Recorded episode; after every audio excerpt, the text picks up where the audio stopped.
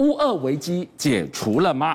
美国警告，原本就在今天早上九点，俄军将向乌克兰发动攻击，导弹外加二十万大军，更多的细节陆续被全盘托出。俄罗斯是底牌被掀了，才不得不宣布撤军吗？这会不会是俄版的空城计？美俄大斗法恐怕现在才开始。但你不要以为跟我们没关系哦。乌克兰要不要打？美俄相互凌迟的蝴蝶效应，居然酿成了涨价的超完美风暴。从您家里煮菜的锅子、汽车到钢筋，居然无一幸免。俊相哥，今晚暗喜七点，对不对？我们现在看我们这个报新闻的时候，哎，新个大家讲，其他就不怕了。哦，今天没有打，原本早上九点要打。原本早上九点，你还知道几点要打？不是我知道，观众朋友，拜登啊，拜登他说他收到了一个普丁密令，美国的情治单位他收到了以后呢，是他赶快广发讯息，告诉法国，告诉德国，告诉英国。原本德国、法国还不相信哦，是前面两天都在讲说，哎，真的要打？为什么？我来跟大家讲哈，他的剧本是这样，所谓的普丁密令就是呢，在整个俄罗斯的边界的时候呢，已经在乌东跟乌北这个地方，来观众朋友看一下哈，这是乌克兰。乌克兰的北边，你现在看到红色的，通通是驻军，在这个乌北跟乌东，特别是乌东这一块主力部队，很多人东边这边对，人东岸这边都有，那他要包围三面包围，是。然后呢，就在今天早上台湾时间的九点钟，是。那在当地乌克兰是几点？你知道，俊阳哥？几点？半暝三点，拂晓攻击，困困干起不？而且外面大风雪的时候，突然飞弹全部都来了，咻咻咻咻咻，蹦蹦蹦蹦蹦，轰炸完以后，是飞弹先来。战斗机再来，然后部队全部开进来，两天之内四十八小时结束这场战局。哇，这个剧本太巨细迷了，时间有了，三路围攻有了，导弹有了，二十万大军，这么多细节都有了。这个剧本就是因为我不知道拜登怎么取得的啦。好，那他取得这个剧本之后说，就在这个时间，今天早上的九点，在乌克兰的半夜三点，会先发射一波的飞弹。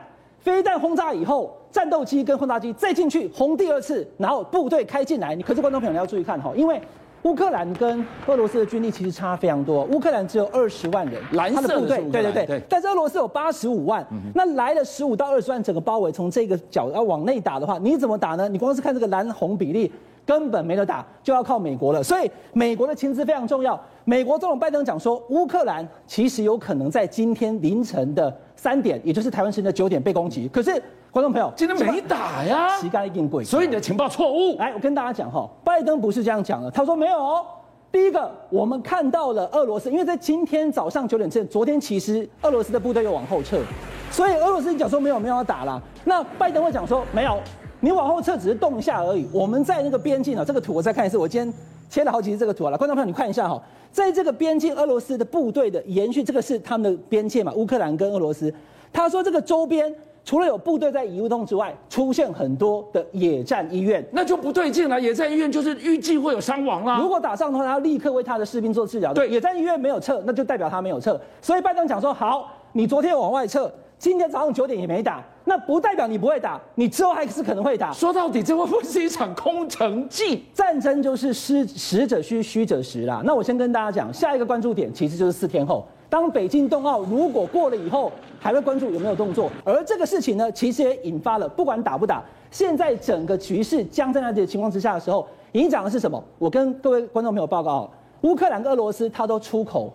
钢铁制品，嗯，所以钢铁制品相关的，像是汽车，观众朋友，我要跟大家讲哈，汽车几个点你要关注。第一个，零组件要组装，像我们台湾汽车，你要组装车子，对不对？对。现在国际的航运的运费一再的上涨，对，一日三次，早上打电话讲说我要订个下午的船，好，可是你只是讲，你没有下定金，对，下午再讲说我讲那个货，对不起，已经涨了两次的价格，那可是怎么涨价了？因为一日三次太多人要用了，所以航运它不断的涨价。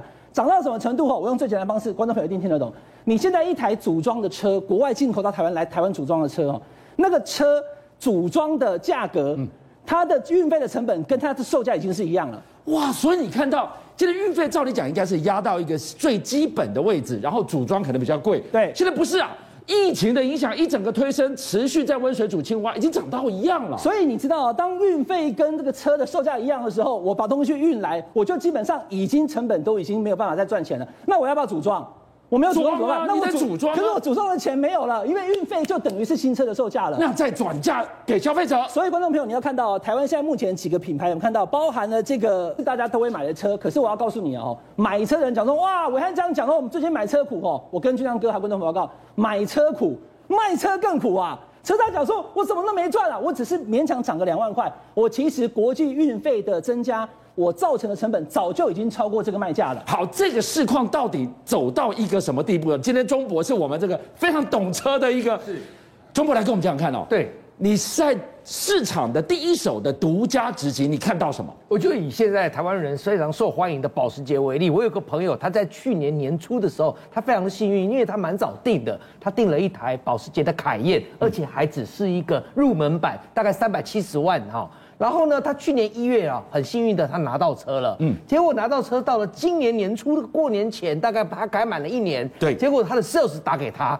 啊，他他比如说他姓陈，哎，陈董，不好意思，请问你车开的怎么样？啊，还不错啊。呃，那你有想要卖吗？因为我这个不是折了折价了吗？对啊，因为我们都知道新车落地就大概就打七折了嘛。那开一年大的话，一定是很不划算，至少少一百多万嘛。那我朋友本来就是一个开一年就喜欢换车的人，就他 sales 了解他，所以才这样问他。他也不足为奇，他就说，嗯，目前是还觉得不错，还没有要卖。就 sales 跟他讲说，是这样子啦，因为我有好多的客人哦，订你这个车都拿不到车哦，他们听到没车连看都不想来看了。那结果我就跟他们讲说，那二手的你们 OK 吗？他就说，二手的我们也要，我们也要。二手跟新车还是不一样。结果他的 sales 就想到说，哎，刚好他有客人哦，就是像陈董这样子的，开一年。你就想换车的，所以就问他要不要卖，而且还直接告诉他，你现在开一年卖，几乎没有什么损失，几乎没什么折价，折个二三十万就跟他收了。哇，搞半天。车子是折旧的，没有想到在这个世道之下，居然变成抗通膨的另外一个投资买卖的工具了吗？对，所以俊相哥，你以为我们在谈乌克兰，其实谈的都是你我的生活啊，是食衣住行、啊、都跟口袋有关呢。对，因为当乌克兰跟俄罗斯可能引发冲突之后，我刚刚已经讲了，钢铁受到影响，车子马上就涨价了嘛，所以呢，买车痛苦，卖车更痛苦。其他有什么？有食衣住行，我告诉你哦，像我有煮饭，嗯。喜欢煮饭的人最近很喜欢这一款，这个铝镍价格一提高以后，这个铸铁锅啊，特别是主流版二十八公分的这个，一个大概要六七千块。现在当场立马给你涨七百块，怎么会？直接涨七百，跟炒菜的锅子也有关系。本来已经很贵了，没有办法，因为我告诉你，乌克兰、俄罗斯都是钢铁制品的出口国，那他们现在一可能打仗，还没打哦，一可能打仗以后，包含了周边的航运，有些运输船都不敢去了，去了以后要是打起来我怎么办？对。然后呢，他们因为要可能打仗的关系，也没有办法把东西出口了，所以东西一缺，航运一贵，什么都涨。刚刚讲的车其实就是运费。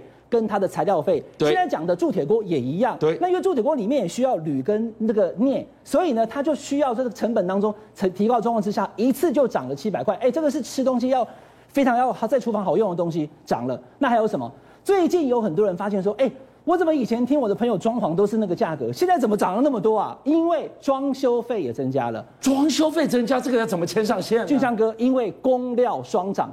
你今天请装修工人来，要不要工？涨。现在因为这两年疫情的关系，工是都涨了。涨了。那你今天装修要不要一些钢铁材？料在这个地方也涨啊，所以工也涨，料也涨，车子也一样，铸铁锅一样。现在装修费也一样啊，装修费大涨。对。你如果今天要装潢的人，他发现怎么跟我想象中的差那么多啊？对。然后也因为俄罗斯跟乌克兰，俄罗斯它有天然气往外输，对。然后呢，相关的石油、原油要运输的时候，国际航运它周边不敢去了，所以油料可能涨，天然气可能涨。